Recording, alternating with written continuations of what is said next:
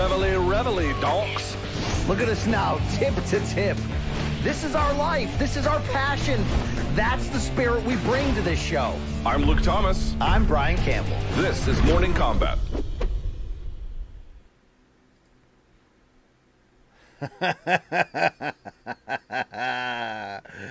oh yeah, uh, we're back. It's Friday. It's your boy uh, BC, the American Alpha on the ones and twos, right? Brian Campbell. They done effed up, right? A, a, a red eye flight and a low libido couldn't stop me. I'm back at it. Morning Kombat, the best fight talk show in the fight talk game. You heard it right here. I'm wearing all black so that you don't see how poor my complexion is after not sleeping last night.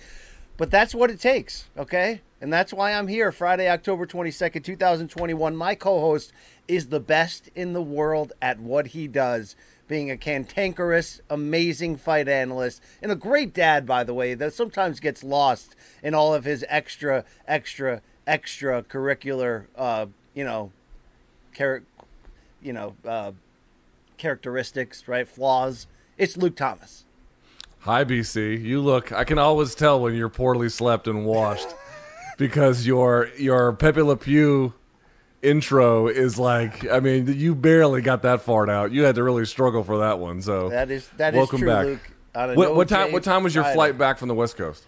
Um, I got in. See, the thing about red eye flights, Luke, right? And I'm I'm no martyr here. I'm no hero, right? I just I, I last minute flew to uh, Los Angeles yesterday. Some of you saw for the uh, Gervonta Davis Rolando Romero Showtime pay per view press conference at the Staples Center. Great great times had by all, Luke. More on that to come. But I took a direct red eye home, which got me in Hartford about uh, 5:45 a.m. And Luke, you know those red eye flights. It's it's a little bit of Russian roulette because if you get in the right seat with the right leg room, the right person next to you, and the right everything, dude, you could sleep like a baby and you could steal a day, right? That's what this whole time hopping is. You could steal a day. But if you don't sleep for whatever reason, Luke, choppiness, you got a large, heavy set guy in the middle seat next to you, um, JetBlue doesn't have first class. I mean, if you've got, you know, hurdles in your way, Luke, you, you could done F up, right? So you flew coach? Is what you're telling me? I done effed up, Luke, but uh, but I'm here just the same because you know I have uh, I have I have monster BDE. I also have that that red light addiction, Luke. Okay, you turn the camera on, I'll be here. All right, so we're back at it. We do have a great show today, despite my limited uh, abilities here. Uh, looking ahead to a loaded weekend to come in MMA, a little bit of box to sprinkle on that shit, a little bit of look back at all things the new hero in this game, Rolly Romero. I mean, look, can you just give me a little tease at your reaction to uh to, to Rolly Romero's shtick yesterday, please, Luke? Please give us Uh, something. he he's. I think he's gonna get. I think he's gonna get hurt real bad. Um, he, I said this to you. He talks like a YouTube comment section. He just says borderline nonsensical, totally outrageous, vulgar things to people, and then thinks he's like stunted on them, and then like walks off. And it's like, yeah, he kind of sounds happened like here? one half of Morning Kombat in a way. No, look, he's he's legitimately like I tried to figure this out, and you had a great great joke with the YouTube comment section, but he's kind of like if you or I at like 15 became like a star in something, and were like you know covered in millions of dollars and had no supervision. That's who that's who we would be. We would be Rolly Romero. Yeah, he's a. I think that's actually even better. He's like a 13 year old child star in an adult person's body. So like he's the kind of he's like Tom Hanks in Big, only uh, Yeah. you know um pro- probably a little bit dumber, but he. You know, he's the it. kind of guy who'd be like, "Yo, I got two dogs. One of them is named Nitrous, the other one I named Big Ass Titties, just cause I could." Uh, yeah, yeah. I, Island Boys. Anyone know the Island Boys? Uh, you, you see that meme going around, Luke, with those two dogs? No. That's what, what, what, is, could what are the. Island Boys? Oh boy, we got to get that. and Have you seen the shit on Monday? Put a pin in that. All right, Luke. Let's get to do it through a little bit of business. Of course, uh, one of the labels that pays us is the Great Network, Showtime. And if you want to try 30 days free, dude, why the hell wouldn't you? You want to see Fedor's return to Moscow on Saturday afternoon? You're gonna have to see that only on Showtime. Go to Showtime.com, 30 day free trial. You'll get that. You'll get Championship Boxing. You'll get all access Canelo plan. You get a lot of good stuff in there. Billions. Uh, get that 30 day free trial. At the end of it, you'll have the option to pound sand, but I think you'll you'll click that that you know, you'll click that button. All right, uh, Luke. Um, you got anything to say about merch? I mean, this shit's great, right? Yeah, it's pretty good. It's moving. I've got one of the MK ones. Uh, this one has the oh well, lower thirds are covering it up now, but um, it's the there we go. It's the it's the new MK shirt, which has got the sort of bleeding. Ho- this is this is by the way only a, the Halloween edition. So it's got a little bit of ble- bleeding on the back, and I think the or the front rather, and I think the back has. I'm going to turn over here. Does it have donk? Yeah, it's got donk written on the back on the inside of the horse or whatever that is. So the donkey, rather. Excuse me. Yeah. Um. So, uh, yes, these are available. Morningkombat.store. Plus, you can get me as Dia de los Muertos and some other stuff. It's pretty fun. Great shit there on morningkombat.store. Check that out. Drug rugs on the way. on, on, on the freaking way, folks. They Wow. really are on the way. That's a real thing that's happening. Wow. Uh, Luke, can we shout out uh, quickly? You know, people are like, all right, all right, guys. All right, can we get into the show already? Um, maybe our, our greatest fan, no, not Web Scream, not Damien the Donk, two of the, you know, Hall of Fame MK fans. How about Oteil Burbridge of Dead and Company, the fine bassist who was at Red Rocks the other night, wearing our Man Love T-shirt as he's slapping that bass in 30 degree weather, Luke. That's that's that's commitment, okay? That's love. that's pretty cool. That's pretty cool. So shouts to Oteil and um, don't get frostbite on account of us. But Yeah, if you yeah. do, that's awesome. Yeah, it looked. It looked. Uh, you know, what do they say, Luke? It looked colder than, than a uh, witch's titty. Is that a thing, Luke, or is that only where Which I? Go? which I don't quite understand what even that's supposed to mean, but yes, that is the phrase. Uh, yeah, you'll probably see more of that on fan subs uh, next week. All right, Luke. All that bonanza behind us. I'm not missing any key sponsorships. So, anyone need a loan? Can we have your car title? Is that okay? Maybe your firstborn I child. mean, at least at least we can laugh about it, Luke. Right? You know, it's like it's like those executives at Philip Morris or whatever. Like they go home and they're like, "Man, we killed a few people. We made a lot of money today, though, right, Luke?" I don't know if we killed anybody with what we were doing, but uh, we definitely took a piece of our own soul for that. Uh, we didn't even get a check from it. It just went to the show. Yeah, damn show. Uh, leave a five star rating on Apple Podcasts. Hey, you make it funny, you may get a fifty dollar gift card in your hand. So enough uh, BS. Let's move that shit out of the way. Let's get into the main BS of this show. The fights Saturday night, Vegas fight night, the UFC. Not a deep card, but a main event in the middleweight division, or so we originally thought, that we had to see two former title challengers, both coming off a loss to the champion Israel Adesanya, when Paulo Costa and Marvin Vettori headlined this UFC fight night. Can I finish my shake there? Sorry about that. Um, Luke, this has become nothing short of a soap opera, with the Brazilian hunk Paulo Costa admitting mid fight week that, nah, brah, I ain't gonna make the 185 pound or 186 pound non title middleweight limit. In fact, I might be about 20 or so off. We're gonna have to move this shit up to 205. Luke, as we stand right now, you're still going to get that main event. It will be contested at light heavyweight. Costa Vettori, still a great fight on paper. But how do you begin to even, I don't know, armchair quarterback here? You know, put on your uh, Robin Williams Good Will Hunting hat for a second. You guys have the same beard. Um, and, and really, Luke, first of all, it's not your fault.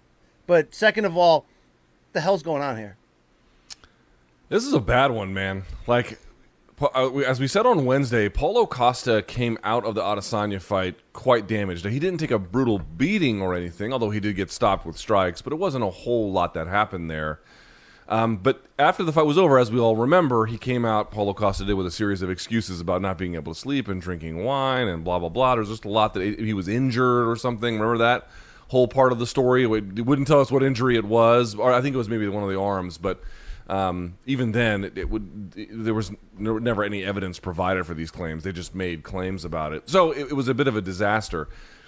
And then, you know, obviously Adesanya taunted him after the fact. Adesanya put out a video on his personal website, uh, or his personal YouTube channel, I should say, and he kind of discussed this. And dude, I'm not one of these guys that's usually all that big on like, oh, once a fighter who views themselves as invincible loses, they they can never regain that confidence. I've seen guys and ladies who meet that makeup just completely annihilate that that script. However, that kind of a s- assessment of fighters was born out of the reality that sometimes it actually can happen. Now, I don't know BC if it's happening here, but dude, this is like red flag city where you come in way overweight. You promise to make 195, so they, they spot you basically what nine pounds because you could have been 186 for the original.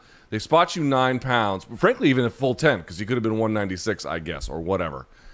Uh, and then you can't make that. Then they have to go to another weight class for this at the last minute just so the fight can happen. By the way, this isn't just some random fight on the card. This is A, Costa's first fight back since losing in the title fight, and B, it's the fucking main event. This is the crown jewel of the card. We're talking about two guys inside the top five. This is utterly inexcusable. I, I know that some folks have made some comparisons to Nick Diaz, what he did against Robbie Lawler, and saying, like, we got the fight, I can't make the weight.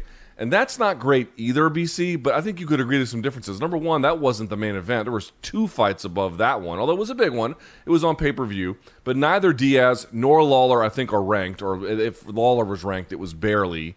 Uh, Diaz coming off of a five-year layoff. I'm not saying that's good, but I can sort of like squint and be like, okay, well, it's just you know, not the best circumstances, but I can kind of understand it. But even then, I'd be willing to go with this. I tweeted this before the show, Brian. I wonder what you think of this.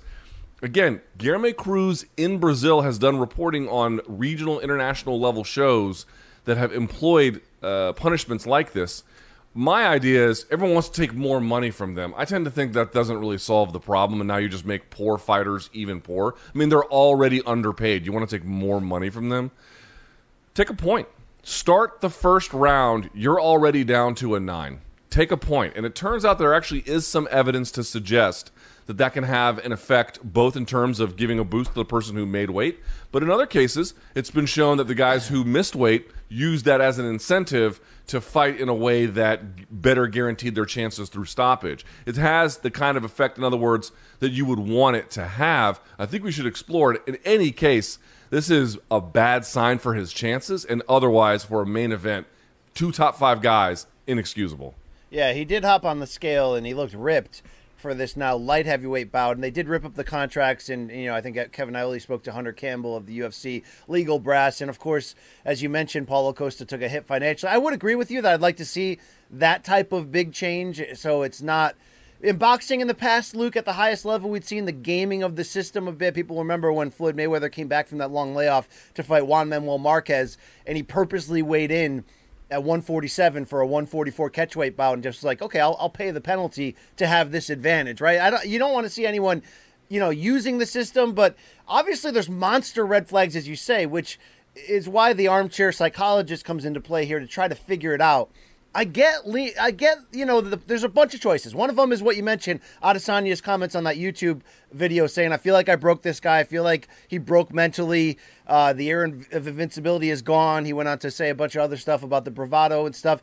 You could look at it as is this Costa just full on embracing the heel role, and I've heard some uh, that I won't say their names have been speculating. Luke, is this like Costa realizes that this card sucks. They don't have anybody else. The fight's going to go on. So why doesn't he try to give himself a little bit of an advantage? I mean, I saw Aaron Bronsteter tweet out, you know, devil's advocate. Would you rather him come out in the middle of the week and tell us like he did, or would you rather him wait until Friday and weigh in disastrously overweight and then it, it's harder to keep the fight together? Okay, whatever on that. It's still the problem is Costa's the problem. So Luke, I wonder. Look, that admission about the wine ahead of the t- his title fight is so bizarre and out of left field that it's like is that a fake excuse to cover up whatever was really happening whether it was you know stage fright whether it was an injury or whatever i don't know. Or did he just openly admit that there's a major problem in his personal life? I don't know luke. I'm not speculating alcoholism here or something necessarily without knowing.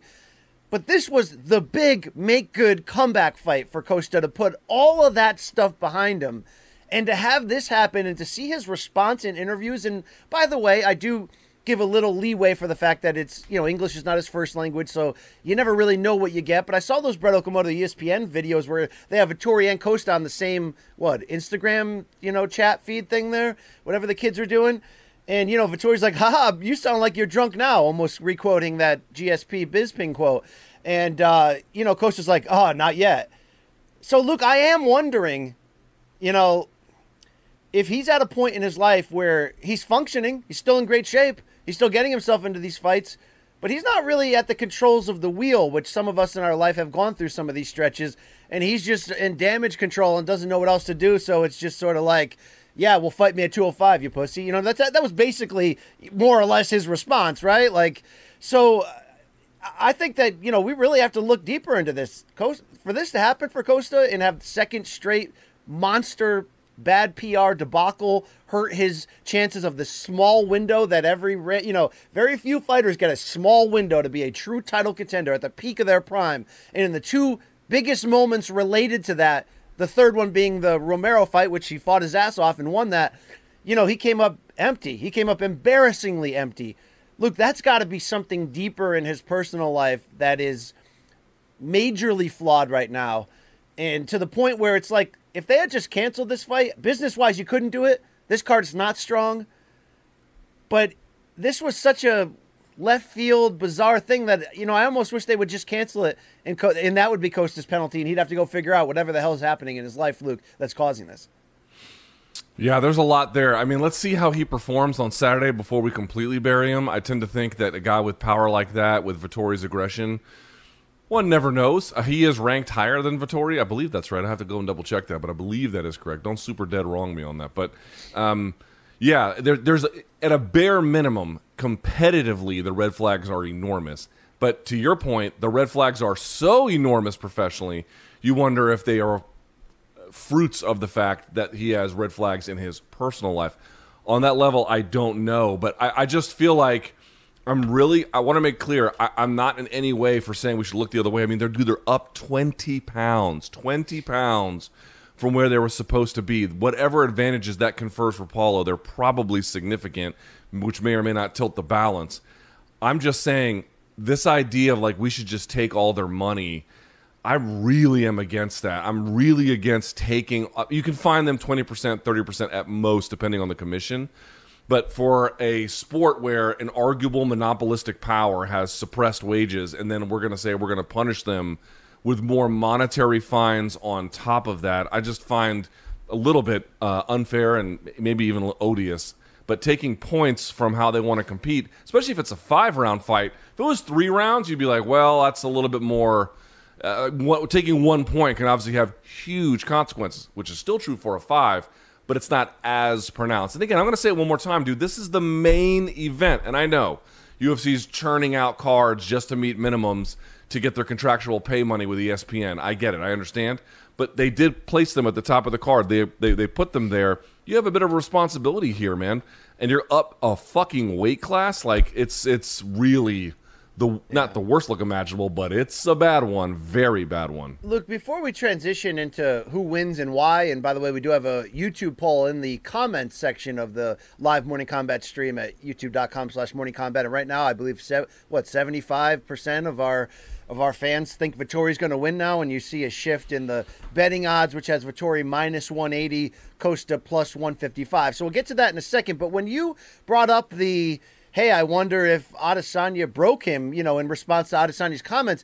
The problem I have with that is because what the first infraction, the major infraction for Costa involving the the wine, came before the fight. So does that does that you know sort of say that the trash talk and the buildup and the pressure leading into that fight is what broke him, or do you think you know uh, Adesanya actually broke him in the cage by sort of disarming him and and he'll never be the same because he didn't look like he was the same the night before. Now that we know all these facts. Yeah, I mean, again, there's just there's too much missing information to make a broad declaration about what is wrong. But in that fight, at a bare minimum, like you don't. I mean, you don't think Adesanya was nervous the night before? I think all these guys are probably pretty nervous, but. The difference is in how they handle that. In the fight itself, dude, he he just got asked to do something he normally doesn't do. Um, he got it's the same thing. Arlo- I told you before. It's the same thing Arlovsky does to these these middling heavyweights. He makes them pass an IQ test, and either they can and they beat him, or they can't. And then they realize there's a different level to this that they have to graduate to if they want to really ascend the rankings. Uh, that's what he did. He slowed the fight down. He kept it at distance. He didn't let him blitz him. He leg kicked him to constantly hurt and then reset him. And by the time he was even trying to close the distance, he got countered and blown up, and that was all she wrote. I mean, he got he got beaten pil- like thoroughly in that one. He got shown that there's a level of thoughtfulness to this game that he hasn't even approached. And so, you know, did that. Adesanya's criti- critique is that he had this entire idea of invincibility prior to beating him, and then Adesanya polishes him off, pretends to get him pregnant. Remember that whole thing? Oh yeah. and he just couldn't deal with what the implications of that meant. We'll see about that on Saturday night. But to your point, if it's even happening before the fight, did it really happen in the fight? I'll say this: that fight with Adesanya didn't help. It, whatever was wrong before, it made it a lot worse, and probably caused its own set of unique problems. So this was, a, and this is the problem, dude. I've said it before. Vettori's 27. Now is the time to beat Vettori. This is the window before he reaches his physical prime and he really begins to put all the skills together. This is it. Adesanya realized that. Get it done now. Uh, apparently, Costa didn't get that message. He still might win, of course. We have to be cognizant of that fact. He does have big power, but um, it's just a, it's just a, it's so many errors compounding the the overall problem. Yeah, it's like could he erase a lot of those with a knockout? Well, he could erase some, but this is taking such more bizarre twists and turns. It's it's gonna be tough to overcome this. Luke, as we look at those betting odds that I mentioned, minus one eighty for Vettori, plus one fifty five for Costa. How much does the move to two hundred five affect the strategies of this fight, the performance of both guys in this fight? Well, here's the thing. He misses. Well, he made weight, by the way, 204 and a half. So he actually made with a little bit of um, a window there. He didn't actually make the cut. Um, so I don't know how drained he is. But at the same time, it's like, why wasn't your weight lower? So if I'm Vettori, I'm gonna I'm gonna press. Uh, you, can't allow Costa to back you up, and you can't unless you're really sophisticated with your striking. And I do think, by the way, Vettori has pretty good striking. I think it's going to get very good in probably a few years. But to answer the question, I, I think it's probably the same kind of strategy. And the reason why is the original strategy, which I'm going to guess is backing up Costa, putting him against the fence, wrestling him against the fence, and then getting him on the ground if possible.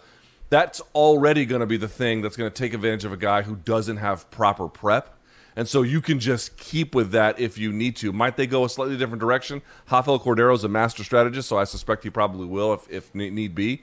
But I think if he's putting Costa on the heels, has him in the warning track, and is wrestling him against the fence, that is very much a fight Vettori can and probably, if it gets to that point, should win. Vettori is such a. Is there a nice way to say this? A psychopath when it comes to fighting, Luke. That I wonder if all this drama makes this more of a of a shootout. I wonder if we get a poor man's Co- Costa versus Romero, which would be fantastic. See, I think Luke. I think you're kind of asking a slightly the slightly wrong question because you're talking about what changes. I mean, no, no, no. It's a, actually it's not the wrong question, but let me just put it this way: you're talking about what changes Vettori might make by virtue of what he's getting with this opponent who appears to be unprepared or something's wrong, right? But I actually think it's the opposite. Let me give you an example. Look at their stances. Costa stands orthodox, Vettori is southpaw. So that means they're going to be open like this, which is going to set up any number of things, rear kicks, rear punches, whatever. But it's also going to make the near side leg of Costa a lot. Well, I mean, they're open, right? So I mean, as opposed to whatever. You get the idea.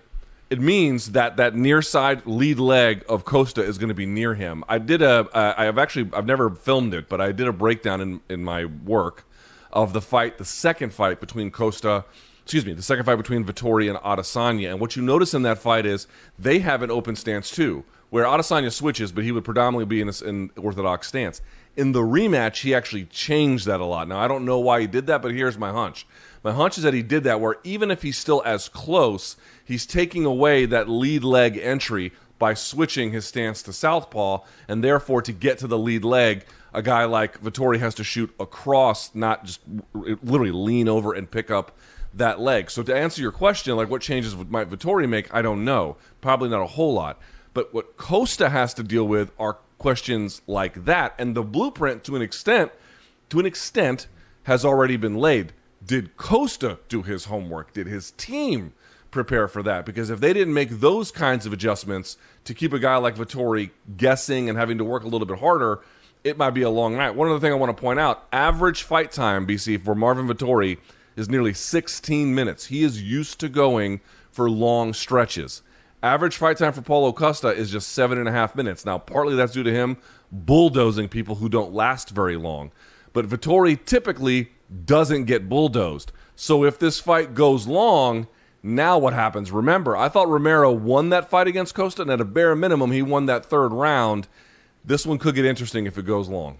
Absolutely, it's just such a wild card factor. Does this weight change give an advantage to Costa, or is has this been a training camp from hell and we are we're going down that slide? So it, it makes an interesting betting equation, one that I don't have the the right or or confident answer to lean in that direction. I do want to ask you something that would seem off topic and ill place, Luke, but you know we do cover all bases on this show because of how often Vettori gets memed online with comparisons to Sloth from Goonies.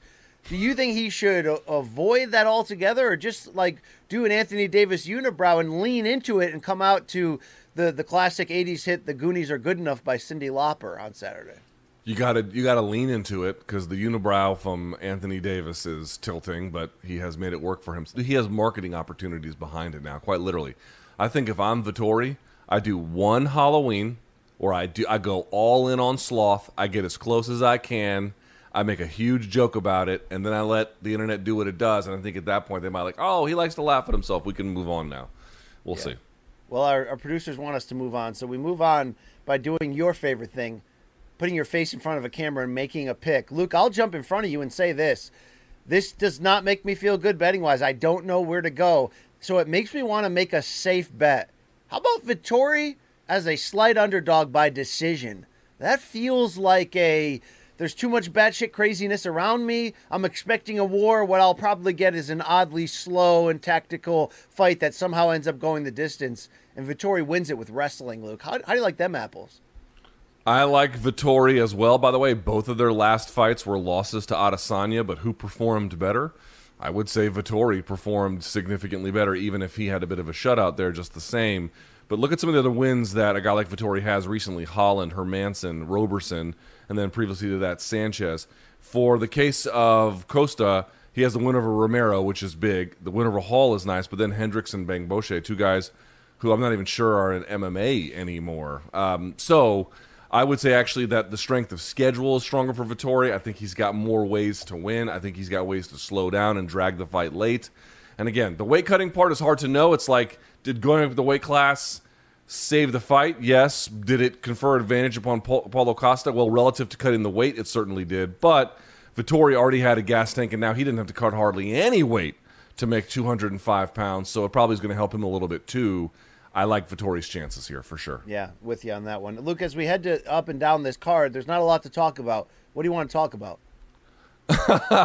All right, so if you look at the card up and down, what's kind of nice, Rick Ricky Glenn, former I think World Series of Fighting champion, taking on Grant Dawson. It should be a little bit fun. I got my eye on that. Jessica Rose Clark is back. Curious to see what she has against Jocelyn Edwards. I think the one that I'm probably most paying attention to is all the way down at the very bottom. Jonathan Martinez taking on Zviad Lazish uh, Wheely, I think is how you pronounce it, or Vili, I'm not sure. My, I don't uh, speak Georgian. Um, but Zviad Lazish Vili, I'm going to say it that way. He's actually a local kid out of this area. He trains, I think, uh, God, what's the gym he is out of? It's not Clinch Academy. It is, forgive me, he's from the Northern Virginia area. He is originally from the country of Georgia. He's actually the reigning, although now I guess he has to give it up to go to UFC. He got called in on short notice. He was the reigning LFA bantamweight champion, and he's undefeated. I looked at some tape on the guy. He is a fucking stud, man. He can fight his ass off. And this is the opener on the card. How far he will go in MMA, your guess is as good as mine. But when we talk about top prospects, an undefeated Georgian who holds a belt and perhaps the top feeder organization into the UFC, yeah, I got my eye on that kid for sure. I'll be watching this Bruce Leroy fight closely at featherweight, Luke, because at 33, it seems like Alex Caceres is trying hard to turn that corner and not just be a fun attraction. I mean, four straight wins, five of his last six. Uh, he seems to be almost pulling like a Jeremy Stephens later half of career, I'm going to get super serious and figure out the mistakes I've been making, and we'll see what I can do in this run. So we'll see what he can do, Luke, on Saturday um, Real quick. against uh, Seungwoo Choi. Uh, Zavia Lazishvili, again, I'm sure I'm pronouncing it wrong, who's undefeated. He is out of Kaizen MMA. Shouts to the folks at Kaizen MMA in Northern Virginia. Shout out to them, Luke. Is there is there actually an MMA scene in the DC area, with the exception of your boy Ryan Hall? Yeah. Uh, as I mentioned, there's Clinch Academy. The Yamasakis have like eight or nine schools in the area. There's, of course, you know, there's some controversy about it, but there's the Lloyd Irvin schools. Um, there is Kaizen MMA. There is a bunch of uh, top schools. I mean, When you say said top, those I mean- names. You said those names, but I'm saying is that is there a history of producing people born in that area of, of you know big time MMA talent? Big time MMA talent, no. People born in that area, no. As you know, probably the best boxer to come out of here is either Mark Too Sharp John, um, Johnson, right? Or am I getting his name wrong? No, you Too, got it. Too Sharp. What the fuck is his last name? Um, you talking right? about Mark It's too- Johnson? Too Sharp. What was his last name? Johnson. Yes, I, I couldn't remember. Uh, yes, Mark Johnson. So he he was out of this area. Lamont Peterson came from here. He beat Amir Khan controversially, but he had some weight class titles. Those are probably the two best boxers that I know of. Mike Easton made it to the UFC. Now you got this guy, but he's natively born in Georgia. What I would say is what you have now is um, on the grappling scene. It deserves to be noted that the guys from Lloyd Irvin, in particular. Um, some of the guys out of Crazy 88, who is an affiliate of there, they, they're actually winning all the time now. Um, but in terms of high level MMA fighters, you see them good enough to make it to the UFC pretty consistently. Winning at a high level at the UFC has been something that has eluded people from this area. So um, Yeah. that's They're about what I would into- say. They're too into like their education and shit, you know. And No, like, I don't think I don't something. I don't think that's the issue. I doubt Yeah. that's the issue. Um, would you say that you're the most successful in the MMA space of native Indians? You mean more than like Chamatkar Sandu? Yes. I th- isn't he a native Tehranan? Or did I I screw up I- his guess? he's a lot more Indian than I am. Let's put it that way. Okay. A lot. Right. Shout out to your folks, Luke. Uh, let's transition to another great MMA card we've got on Saturday afternoon, Moscow, Russia. Our friends at Showtime and Bellator MMA making the trip to Mother Russia for Bellator 269. And Luke, we talked about the storylines coming in. I don't care where you stand. Fedor's coming back. You, you kind of got to see it. I mean, you do. It's nostalgia. It's always a shootout. It's I get you or you get me first. And that's what we've got for the 45 year old heavyweight legend who says this is the penultimate fight of his great 21 year career when he welcomes his handpicked choice, Timothy Johnson of the U.S., fresh off losing that five round interim heavyweight title bout to Valentin Moldavsky. A, a close ish decision, a good performance from Johnson. Well, Luke, he's going to enter here as the betting favorite. I think we could guess that given his size, his wrestling ability, minus 165 against the the not the hometown but the home country favorite in Fedor plus 145. Luke, you and I were on CBS Sports HQ this morning and it's like uh, tune in for the first 90 seconds cuz that's a Fedor fight. Right? It's like he's still quick enough and strong enough in a, in an odd way to get you if you're not fully prepared or if you're Frank Mir and you get touched and you go, "All right, I'm to brawl." But the history of the last 10 years shows us it goes past four, five minutes. It, it goes downhill quick. How much do you think the home crowd, the return to Moscow, Showtime and Bellator making this a thing, Boys, bo- buoys, buoy, buoys, that's the word, right? Buoy, Buoys. buoy? Do you know the word, the buoy as a verb, Luke? To lift, right? To, it's like Yes. a life lifeboat, right? It's like a dinghy. Yes. How much do you think Mother Russia buoys Fedor in this fight? I mean, it gave him the Fabio Maldonado win when he was fighting in fucking Fight Nights Global 50. Right? I mean, he got that fight should have been stopped like seven or eight times in Maldonado's favor. They just said, fuck it. If Fedor dies, he dies. If he doesn't, he wins. And basically, he found a way to win via majority decision there, which is just unfathomable if you watch that one live. But, dude, just ask yourself a question. When was the last time he beat a guy at heavyweight who was remotely in their prime or even like close to being ranked? I mean, how far back do you have to go? Like, Pat, I mean, Brett, Brett, listen to these the, heavyweights, heavyweights. Chael Sonnen, not a heavyweight. Frank Mir, long past it. Fabio Maldonado, not doesn't even count. Jaideep Singh, No, Pedro Rizzo at- in in 2012. No, he was past it. Satoshi Ishii, Jeff Monson passed it. You have to go all the way back to a winning Brett Rogers. That was 2009. And he 2009. Took, Luke, he took heavy punishment in that fight, Fedor. He did, and, he, and then lost three in a row after it. So my point no, but being that is, fight was a, a sneaky war, Luke. People forget. They forget. Yes. Everyone remembers the big punch at the end that sat Rogers down, and for that they're like, "Oh, you know, you know Fedor's the win streak continues, right?" But that was a little bit dicey, and was and it, it told us what was coming after the fact with Werdum and Silva and Henderson. Anyway, my only point being is like this is Timothy Johnson's fight to lose. I get that he had to travel for this in a long distance. I get that the hometown crowd is going to be bigging up Fedor in the biggest way they could, and I get that there always could be some, you know, who knows what the commission might do in that part of the neck of the woods. However, however, Timothy Johnson is experienced at this point. He does have a good chin. He can wrestle well. He can wrestle well against the fence. He's much bigger than Fedor naturally, and I think if he gets on top, Fedor's in big trouble. So I'm with you. Fedor's speed early could always be a problem. He's always been a hard hitter, but he's got big looping punches. A guy like Timothy Johnson should be able to manage that and should be able to get the win. Luke, Fedor's twilight is very sneaky because you can go as far back. Look, he got he got caught against Werdum and got submitted. Okay, yeah, the Rogers fight before that was like a harbinger of the doom to come. But really, the Bigfoot Silva fight, one of to be fair, one of the saddest as an MMA fan watching that take place. That with that weight difference and Bigfoot just pancaking him and sitting on his face basically and ground and pounding him. That was ten years ago. That was the sharp begin of Fedor's slide, his twilight, his you know his last chapter. Yet I think we all thought like it was done then.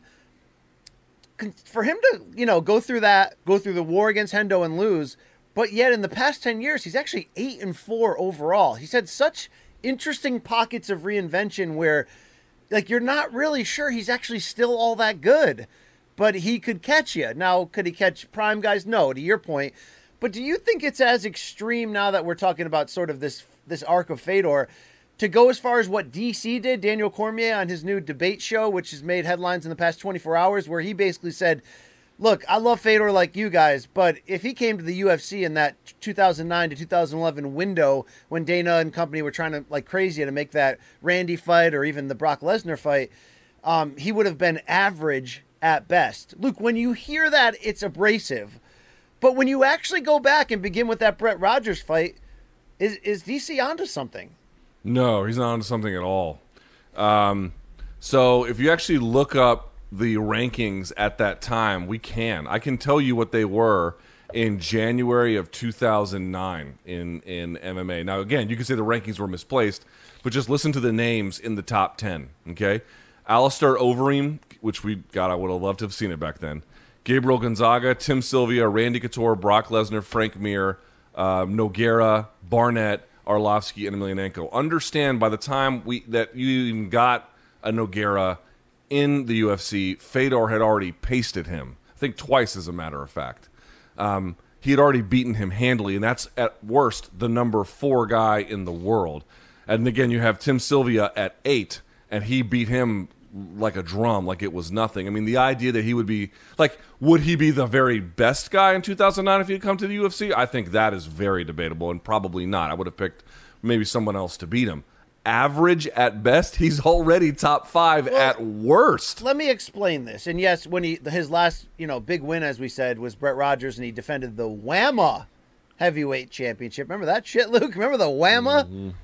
Remember the WAMMA pit or the bat? What pit? Remember that pit too? That That was that was the Yamma pit, Yamma not the pit. Whamma Butter- belt. Butterbean used to love that Yamma pit, that that bastard. Um, what I'm trying to say is the word average is the problem in this DC debate. But if I if I give you his his bullets that he was using to form this opinion, he said, "Look, do I think he could have beat Brock? Then yes, but you saw what happened going life or death with Rogers. You saw Werdum tap him. You saw Dan Hendo getting a you know slugfest with him and, and get a knockout. He believes that Junior Dos Santos and Cain Velasquez, both in their prime back then, would have been problems for him. And outside of a Lesnar win, he does not see Fedor beating the upper elite of the UFC. Now, Luke, that could be a little bit different than calling a guy average, but dude, he did go life or death with Brett Rogers. So I just want to be like fair in my Fedor history here.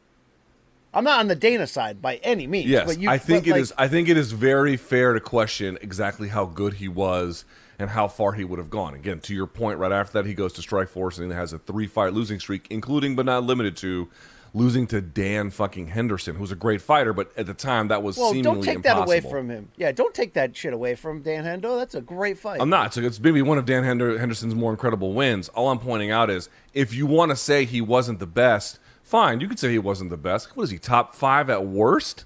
So call him average at best. It just doesn't match the record at all. It- it- It's not a justifiable opinion. Uh, It's now is that a is that a corporate DC move? Is that a is that a like? yeah, I mean a little bit. I think DC likes Dana. Maybe he's influenced by him. And again, dude, there had there was a long time. There's a long time. Folks may not remember this. There was a long time where, and also remember that at the time that Fedor was, you know, changing the world at, for everyone in Strikeforce, there was a little known guy in Cormier. I, I have to see exactly if their timelines overlap, but I do believe that Cormier was at least on the radar at some level at a time when Fedor was doing what he was doing, and so he probably, you know, there might be some I don't know hard feelings exactly, but there was definitely an overrating of Fedor for a certain time in his career. That that that is not. That's not controversial. If that's what DC means, then he is 100% correct. There was clear overrating of him, especially uh, um, uh, through the before the Werdum fight. What I'm pointing out is, at that time, even a declined Fedor, which you can acknowledge he probably was, was still capable of beating, I would say, most of the top 10 heavyweights, and in fact did beat many of the top 10 heavyweights in that particular uh, ranking system. I think you just can't look past that. Uh, You have to acknowledge that part too. Absolutely, I'm with you on that. I thought that was a fair way. You didn't need science, but it was a fair way to get to that conclusion. Luke, uh, it doesn't matter what Fedor would have done against Couture in 2009. It matters what he still has the chance to do against Timothy Johnson, a minus 165 favorite. As I mentioned, we have a poll on YouTube with our fans. Uh, which is great again to move that misogyny and other bullshit off of that platform and let's get real here.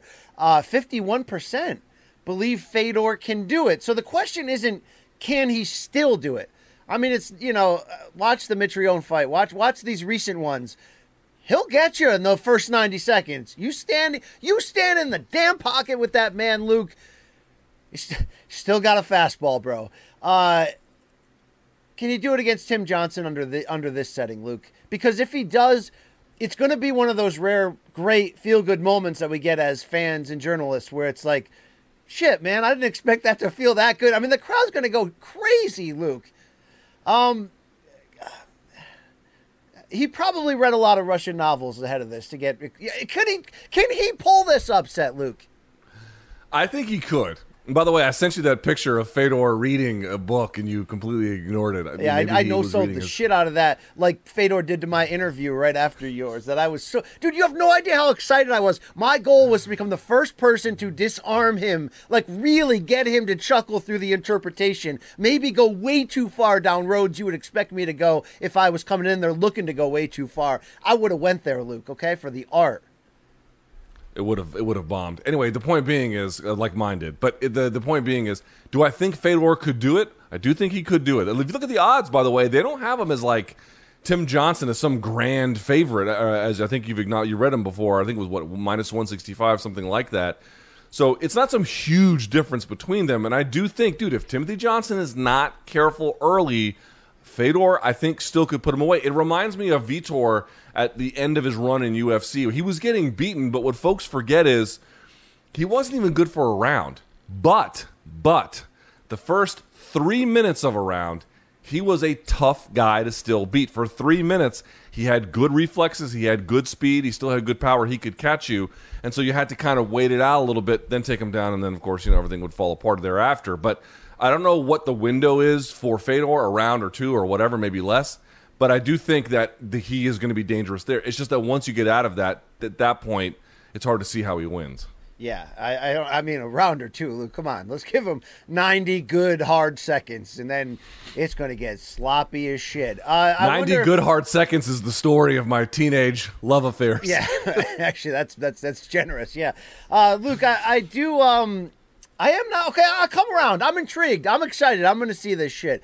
Um, it's gonna it's gonna air what? Do you know what the main card starts? It's it's afternoon our time on the East Coast here, Luke, on Showtime. I don't, but I'll look it up uh, so I, we that. don't completely fuck this up.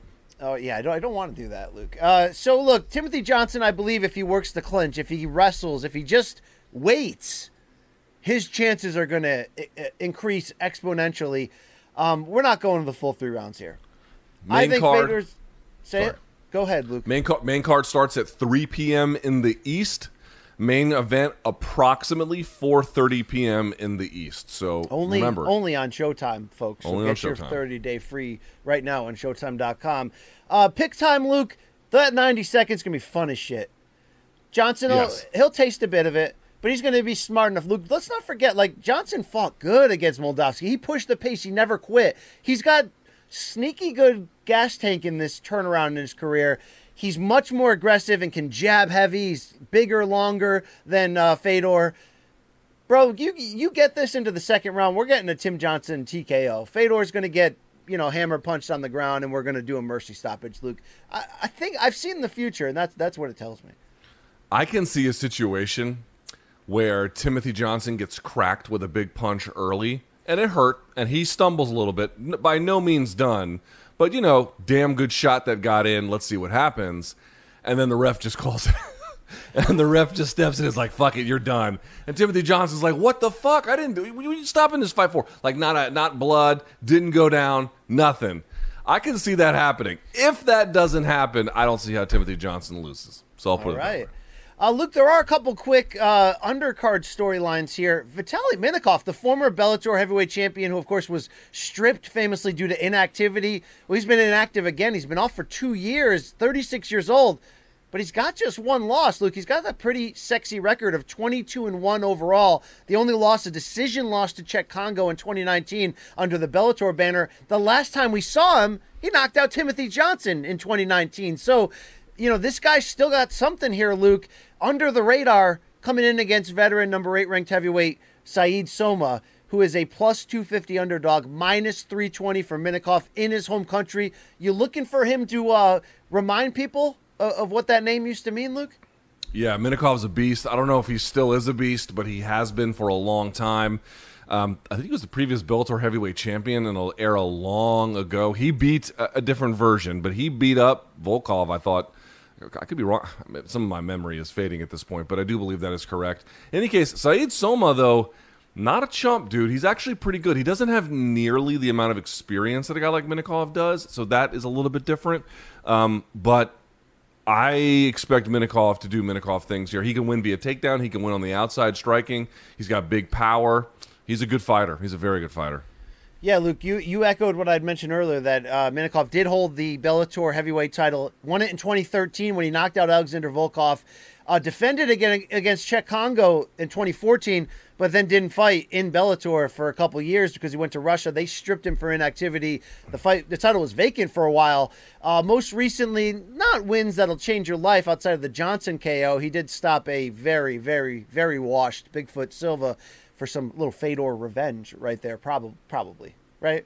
All all Russian guys, they they they want to do that for Fedor, probably. Um, Luke, I'm looking forward to that one. Also, Usman Nurmagomedov, 13 and 0, the cousin of Khabib, the lightweight. Uh, what is he, 2 and 0 so far in the Bellator banner? Uh, Luke, he's going to be taking on what looks to be a, or at least betting odds wise, a nice showcase fight here against heavy underdog Patrik Pietilä plus 1300. Um, Usman, he seems so far seems to be the goods, Luke. Uh, he's very good. He's super good at lightweight. I think he's eventually going to be the Bellator lightweight champion. I mean that. I know he doesn't. He's, I think it's between what Aquili and uh, and Patricky coming up here. Uh, but he's gonna from whoever wins that, he's gonna take it from them, and I think he's gonna take it from them pretty easily. This dude he's fighting is a borderline 500 fighter. It would be a miracle if he win. It won. I mean, by the way, miracles do happen in MMA. The MMA is wild and chaotic, but Usman Nurmagomedov is the genuine article, and he should defeat this guy easily. All right, all right. Looking forward. By the to way, M- by the way, also on this card, uh, a throwback name. Do you remember Kirill Sidelnikov from years ago, from the Red No. Devil fight team and all that shit? I don't uh, remember him. This is a guy they used to call Baby Fedor like the next Fedor, and he was from Russia. Yeah, and then he just kind of he turned out to not be very good. I'm into it. I'm into it, Luke. Okay. He's Let's- on the card let's- too. Let's There check that shit out. All right, Luke. Uh, we mentioned off the top of the show, and of course, I was uh, yesterday was Thursday. I was in Los Angeles on the rooftop of the Staples Center for a colorful press conference, formally announcing the Sunday night, December fifth Showtime pay per view and the return of the one, as he's starting to call himself these days. But you know him as Gervonta Tank Davis, 25 and 0, 24 KOs, titles in three weight classes. Some unfortunate headlines along with that outside the ring, but Luke, this is a very unique pay per view he's got himself into against unbeaten, big time slugger, big time uh, disruptor, agitator, uh, clown. I mean, you could go in a lot of ways after what we saw uh, on his social media in recent weeks, but specifically at Wednesday's press conference. Um, the only thing I really want to do here is just relive it, Luke, for anyone that didn't see it. Um, do we think Romero can beat Davis? I don't know, Luke, but this is before we even throw to this video. Would you admit this is one of those weird that things that like makes perfect sense in a weird way business wise? It's like it's like you ever tried peanut butter on a hot dog? And it's like uh, no. But what if I told you that that peanut butter on a hot dog tastes really freaking good, Luke? This there's some like I can't turn away. I need to see what happens in this fight. Admit it. There's like a unique sort of just like they're selling crazy. They're selling us some crazy, and I kind of like it. I mean, this it's almost like in some ways like kind of the opposite of like Paul versus Woodley. What I mean by that is we were like, okay, Paul versus Woodley, they're gonna sell the shit out of this up front, but I don't know how good the fight is gonna be. It ended up being, you know, okay, but not great, you know, kind of ho hum. This is the opposite. I actually don't know if they're gonna sell the shit out of this, but I do think on fight night, as as long as that fight lasts, which by the way, a won't be very long, and b, I can't say exactly how long it would be though it's going to be an absolute, unequivocal bananas. Because, dude, Rolly Romero takes the kind of risks you're not supposed to, which sometimes we mean in a complimentary way.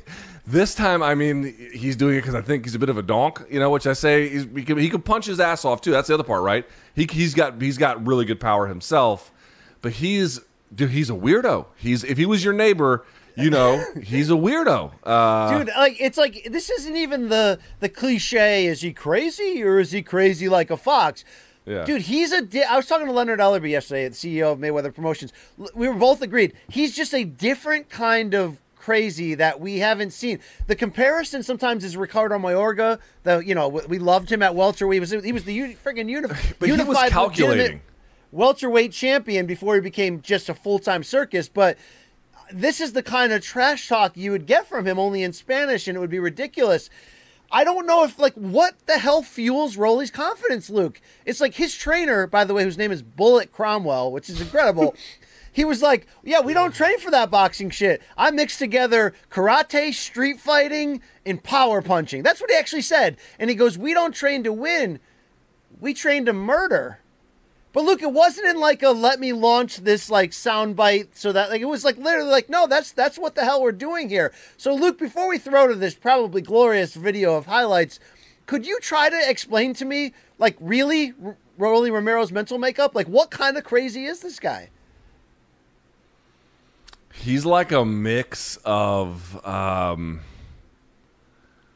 Jesus. I don't know. I don't know exactly. Uh I think I think the fact that we called him like, you know, he's got this sort of he's got the I, I, don't- I don't know I don't know how to describe it. He's got like the swag of a 16-year-old who doesn't know the world is about to come crashing down on him but he's got like trash talk like the people who like have you ever played have you ever done like call of duty and had some rando like 11 year old talk shit to you it's a little it's a little like that it's like i'm Look, totally gonna fuck your mom man Luke, i- if if Cash Me Outside, how about that? If that if that woman was a fighter, she'd be Rolly Romero, right? yeah only if she got hit in the face with a frying pan first like you gotta loo- you gotta loosen everything up in there a little bit before like he's dude he's the synapses With that said, though, He he dude, he's gonna get real hurt. He's gonna he get really punch. really he's hurt. 14 to 0 with 12 KOs. it, it, he's going to make this fun regardless. And Luke, I don't care what we say about the clown stuff from yesterday, showing up in 80 degree weather where it was hot in LA on a roof with that coat. But dude, he kind of won yesterday. I don't think he got in Gervonta's head like he think he, Dude, did. he did not. No, He no. I watched that yesterday. shit. First of all, first of all, let's say this out loud. You did a great job hosting that. Number one. Number two. No, he did not. He gets up there and says, "Bro, I'm gonna knock you the fuck out like seven times, each one not original." And Tank gets up there. He's like, "My man's got a fur coat on. It's 80 fucking degrees in here. What are you doing?" Right, dude. That's Rolly Romero. He shows up to a press conference in 80 degree weather with giant fur clothing on. He's he's dude. I'm telling you, Tank is going to do evil evil So, things uh, to him. Real quick, uh, Rolly came up to the to the dais, and I was like, "Hey, Rolly, man, great to finally meet you in person." He's like, "I know you. Do I know you?" And I'm like, "No, no, not not really, but like, you know, uh, you know, great to meet you, big fan." And he's like, "Thank you. I'm a big fan of me too." but like, it wasn't in like I'm trying to make you laugh or trying to crack a joke. It was sort of like. Like he just realized in that moment, like, yeah, you're fucking right. You're a fan of me, like, of course, Dude, you know. he's got a li- he's uh, tell me if this is true or not. And there's many reasons why this is not true. He's the closest thing to like tony ferguson in boxing right? Something like that where the trash talk is almost stream of consciousness. His is much less charming than tony's. Tony's ends up being charming in a way because tony's i think really trying to entertain Rolly is just trying to say shit for uh, you know maximum effect.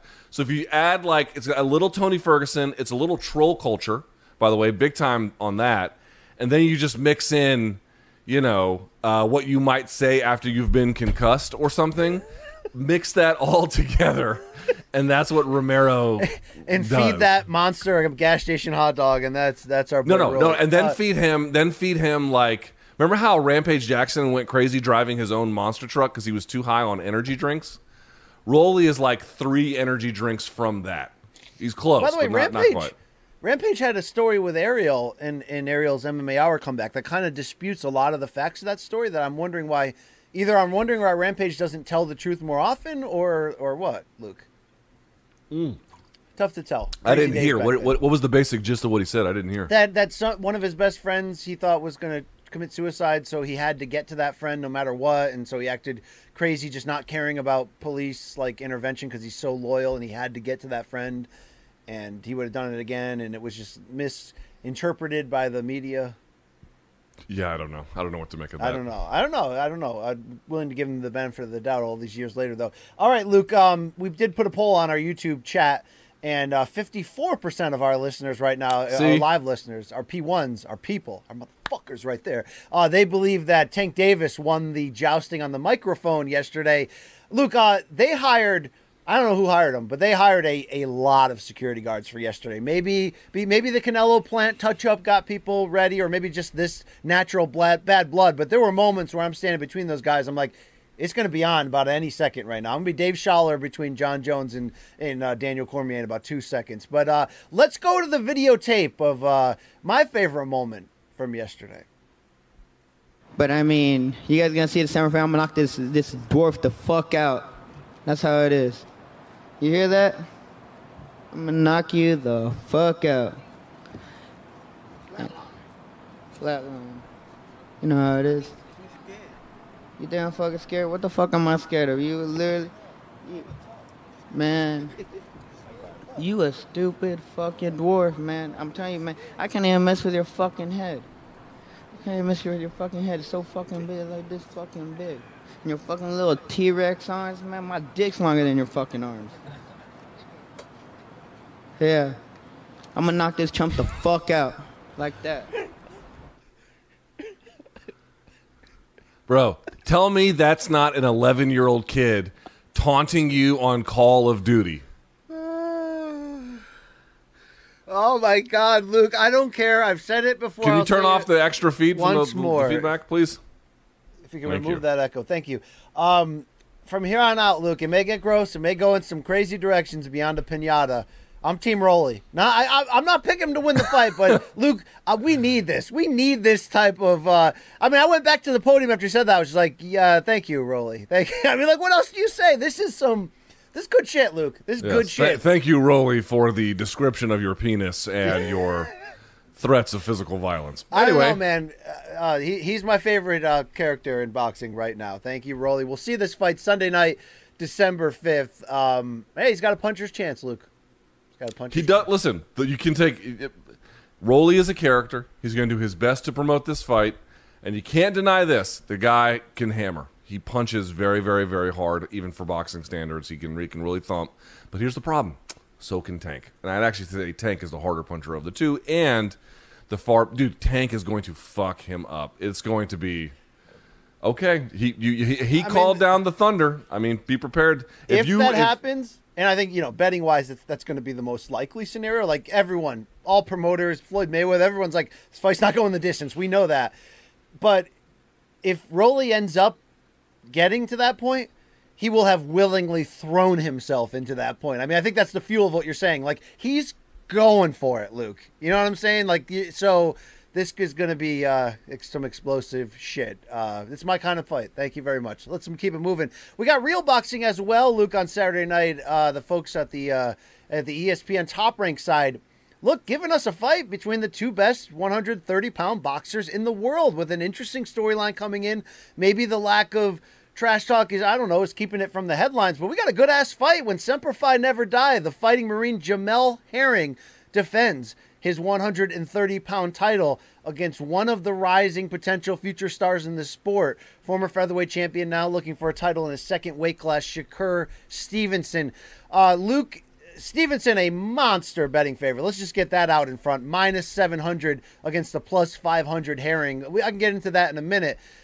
But I think we all expect this fight to potentially be closer than that in theory, at least, you know, when they start off. But the interesting story is that, you know, they kind of hang in the same circle, meaning that uh, Stevenson is, you know, the mentor mentee relationship with Terrence Bud Crawford is in that camp all the time. You see them clowning around all the time, you know, laughing it up, which is great because you never see Bud Crawford laugh ever. So that's like the only time. And Bud's trained by Bomac, Brian McIntyre, who is the trainer of Jamel Herring. So they've had to put this friendship aside because they knew this business was coming.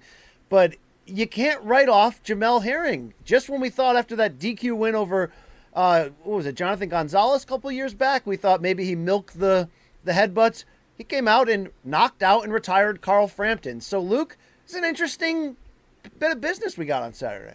I like this fight. This is maybe the fight outside of the main event for UFC I'm most looking forward to all of this weekend. Shakur Stevenson is a guy you put me onto a while ago. I've not seen him take on an impressive opponent until this point. Again, I'm not saying he hasn't, but from the point in which you introduced me to him, um, this has been the first time I've been like, okay, here we go. This is what I've been waiting for here. Now, I still think Stevenson is the guy who is the better of the two. I think he's slicker. I think he's frankly a little bit smarter. He's sort of the young up and comer against not I won't say the fading guy in Herring, but you know the sort of older dog who has more or less all the tricks he's going to have. The thing for me is for Herring to really beat Stevenson, he needs a little bit extra, I think, more than what he has. I think he's going to try and make this a chess match, a real tactical duel. But I think if it comes down to that, a guy like Stevenson is going to get the better of the two. I would actually prefer this. Uh, I love the fight, and I think it's winnable for Semper Fi. But what I mean to say is, he's going to play into a style where he's good, but not quite as good as Stevenson. Whereas what I think would be a more interesting style matchup, BC, I wonder if you agree, is something like a Sean Porter ish type of fight. A guy who can really bully Stevenson and really physically make him work and dig to the body and have it, you know, finding a way to get him off of you. I think a guy like uh, Herring is almost going to be willing to accommodate certain kinds of fighting because he does well there, but Stevenson's better there. So I'm curious to see what Herring does if he can to make up that difference. But it's a great test for Stevenson. It's a wonderful fight for the weekend. I'm really excited about it. Yeah, it's like I, I said what I said about the betting odds coming in because we, see it closer on paper, storylines, ability wise, but then at the same time, you understand why those betting odds are there because Shakur Stevenson is a sublime talent. The hand speed and foot speed and IQ even if he doesn't have the same experience as the wily veteran, the 35 year old Herring. Um, I mean, look, there it's just jumping through the screen. The only drawbacks on Shakur outside of some outside the ring issues has been that you know we're not sure. Does he have legitimate big time punching power that can carry him up through the weight classes? And he's had a couple once in a while boring ones. His last fight against Jonathan, uh, was it Nakathila, Luke? That sl- absolute slugger. There's a lot of people that thought once Shakur in, in April, I think when they fought, once he tasted that power early, even though he scored a knockdown, that, you know, he kind of wanted to go into that shell box from the outside mode. It killed the entertainment value of that fight, and it killed the idea that that was going to be a big, you know, jumping off point in a new weight class for Shakur. But Luke, the thing is, kind of like Terrence Crawford, right? The default, if he has to go to that, he, I don't know if anyone could beat him in a pure boxing match, which is what you're saying. If Herring tries to stand in there, even as a clever counterpuncher, you can't play chess with this guy. You're going to lose, and you're going to lose badly, and that's why the odds are the way they are. But to your you know, options of should he fight like a Sean Porter. I don't think he has that same motor or even physical size in a lot of ways. I think what makes Jamel Herring good is is we forget that he's got like that great amateur background. He fought in the Olympics, you know, around two tours of duty in Iraq. And although we've seen okay performances. We have seen him dial it up to another level. He's going to have to go to the body. He's going to have to find some way to slow this down. I'd like to see some veteran tricks to your point. I'd like to see a little, you know, blurring of the rules. I'd like to see holding, fighting on the inside, a lot of that stuff. But I don't know if he has that same motor to try to pour it on him like a Sean Porter would. Um, maybe that's why they're this wide in the end.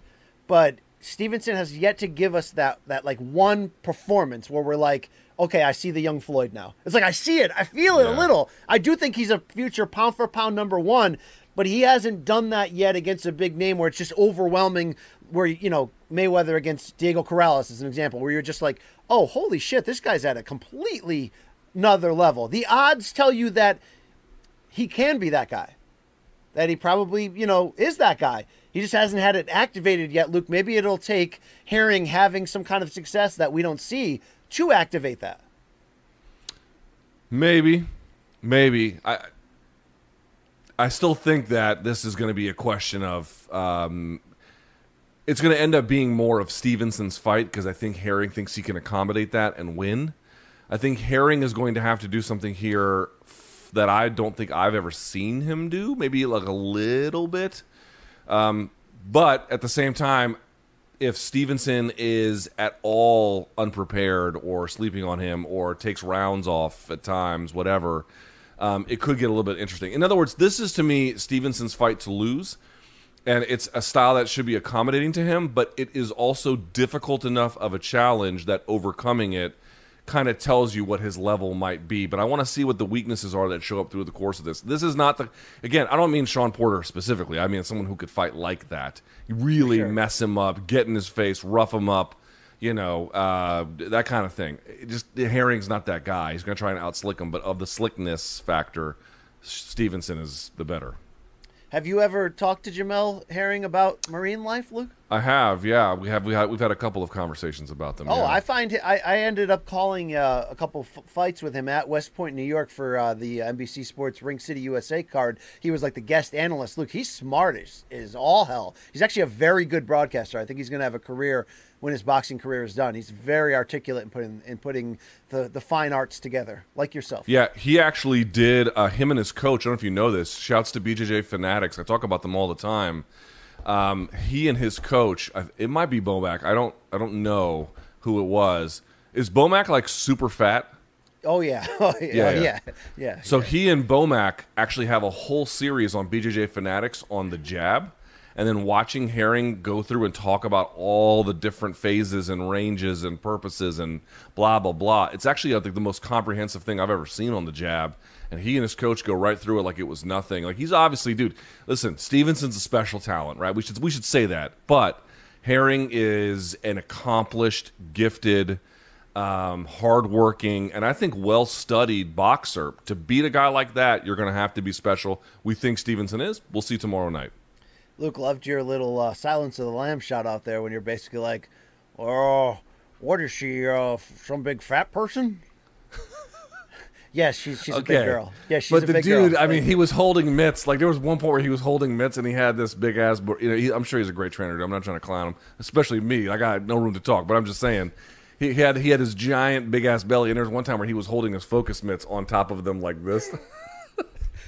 yeah, yeah. But Bomac's your personality. I'm a big fan of that guy. He's solid. So uh, yeah. So, Luke, but, but see- his his his fight IQ through the roof. So Yeah, what do I see in the end? Uh, That speed difference. And Jamel, you know, Herring's not slow, but this this uh, Shakur Stevenson's like a flash. Uh, If that becomes a problem early and, and Stevenson's able to hit, uh, you know, Herring and stay away from getting boxed in, this has uh, Stevenson by wide decision written all over it. It's what it is, Luke. All right, That- that's what it takes. Okay, you want to make a bet on this? You gotta go. You gotta go Stevenson by decision. I agree. I think that's the right call. I will put my money on him. By the way, our, apparently our viewers on YouTube, 67% to Steven uh, Shakur Stevenson. So should be fun. Yes, thank you, thank you to our interactive P ones there taking. uh, Luke, are they are they watching us live because our show's so great, or because they ain't got you know terms of endearment, nothing else to do, Luke? Uh, like mayonnaise. I got nowhere else to go. That guy. Yeah, That's it's they're a little because bit if that's the case, if that's the case, I still welcome them in, Luke. I love these people. Listen, we'll take in feed us your give us your tired, your poor, your huddled masses yearning to be free. We'll give them that MK. We'll You know. we'll be their Huckleberry. Yes. All right, Luke. Okay. Quick hitters to close. Uh, it's not on this paper, and I probably failed not sending in the uh, weigh-in shot to our uh, producers. But Luke, how freaking psyched are you for this Mariusz Pudzianowski MMA return against that massive guy? Do you know the guy's name and what the what the backstory is here, Luke? Because this looks like sloppy, great stuff written all over it. I'm trying to find the guys. Yes, I have here. Uh, It's uh, Pujanowski, who they call Pudzian. By the way, I think five-time world's strongest man. I think that's right. At least Yeah, four at a bare minimum. he's strong as shit, Luke. There's no question Yes, about it. He's Yeah. strong as what they, they the kids call it strong as a motherfucker, I believe is the word. Uh, he's taking on Bombardier, Bombardier, uh, which is similar to the drink I have, which is the Boulevardier. But in any Who case, is uh, who is fucking huge, Luke. Just a large mammal, just one of the largest people of all time. Yes. yeah. So basically, their combined weight for the weigh-in is almost 600 pounds. So that's gonna be fun. That's Dude, yeah, so- KSW is the be- KSW is the closest thing to pride that we have in the modern era by far. That's that's true. Pride never never die. Yeah. Um, were you a big Mauro guy in your Pride watching days?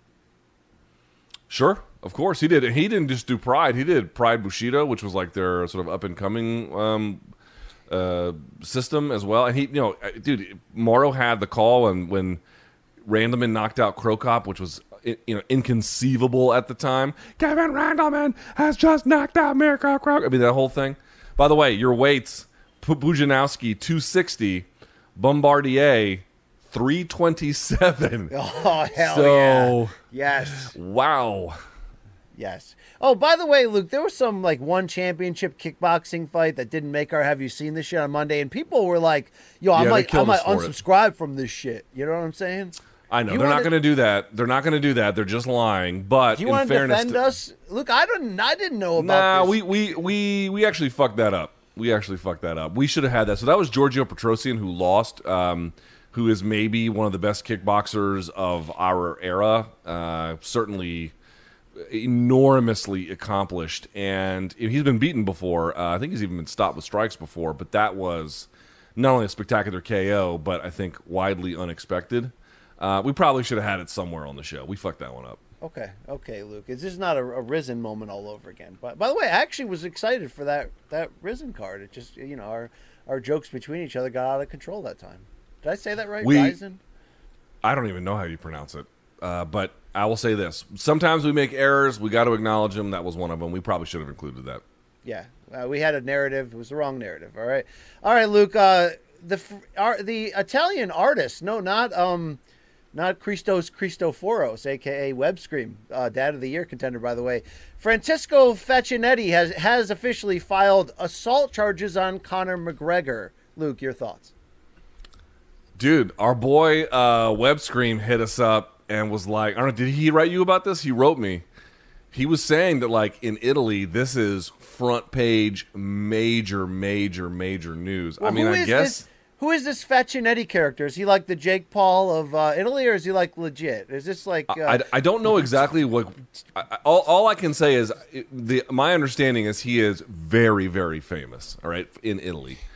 And uh, dude, if he files charges, like, what is Conor supposed to do? Is can he never go back to Italy? Because like, if you leave the country and then you fly back into the airport, they're gonna they're gonna lock you up. At least if uh, I, I guess I don't know the Italian justice system. I, I don't know what they're gonna do, but dude, I, it's maybe there's more legs that we we kind of thought he just you know stole on a guy in a party and everyone just you know gets mad about it. Maybe he'll face some consequences. I don't know. You know, I never considered. Uh, it's weird uh, when McGregor has infractions.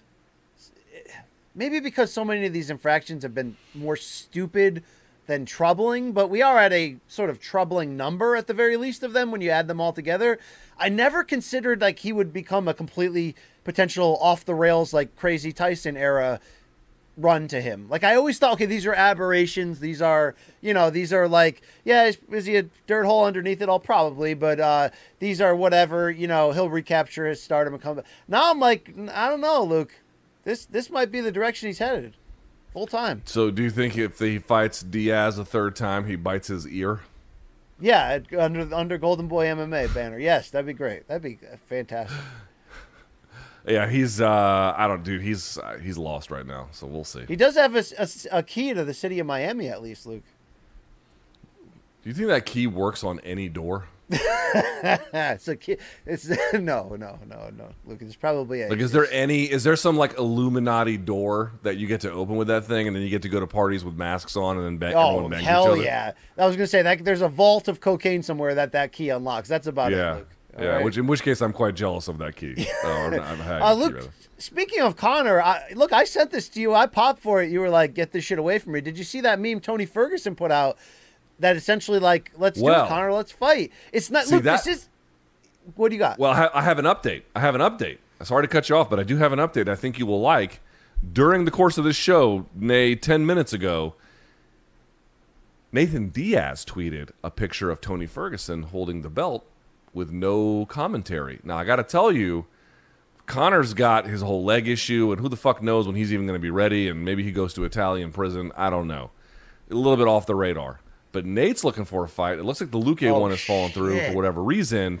Tony, I don't know how long he's been out. I have to go and double check. But if he's ready, I got to tell you, that is two guys over 35. I like those pairings a lot more. Um, what do you think? Yeah, I love the shit out of this fight. This is perfect. It does fall in line with Nate's cryptic tweets about a December return in some form. Oh my god. So what I was going to say is it- it's not that like it's not that this is the first time we considered Ferguson Conor. In fact, after Conor's most recent loss, it was sort of like, well that one makes the most sense.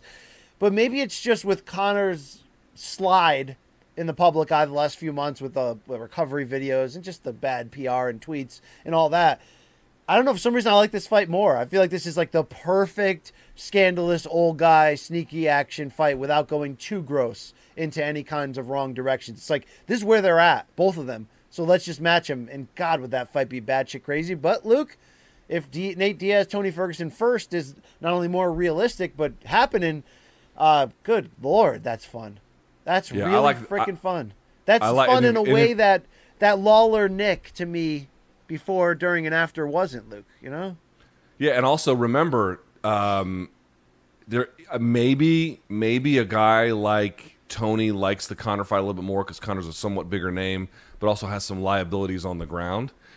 This one, from a fan's perspective, I don't know if I would call it even on the ground, but certainly Nate Diaz not a slouch on on the mat, and certainly willing to exchange with you on the feet. I mean, that's just got all action all over it in every way, and pretty competitive. I think, right? That's not. Don't you think that's a competitive fight? Oh yeah.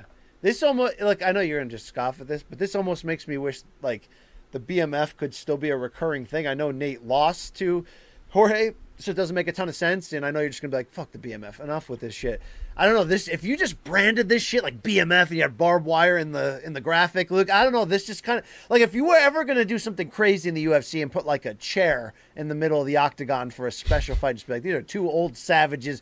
Go out there and invent ways to finish each other with this. We're gonna we're doing street fights now up in the octagon. This would be it, Luke. Dude, you're the you're the people in charge of Squid Game who just leave the dinner knives at the table. You don't get that I don't- reference, I, but yeah, people who watch Squid Game that. I do. don't really get that reference, Luke. I don't. You know. Stop Asian hate, BC. Yeah. No, I, I, I, yeah, well, enough, enough. I'm not going there anymore. All right, Luke. Uh, we also have Jan Blachowicz, who will be um, in the main event of UFC 267, that coming up free Abu Dhabi afternoon pay per view um, against Glover Teixeira. Luke Blachowicz has said, I don't have a where he said it here. Maybe he told that Frenchman Jacques Majori. I don't know, Luke. Uh, Blachowicz Yes, the says, Frenchman from Tehran. Yes, yes, yes, yes.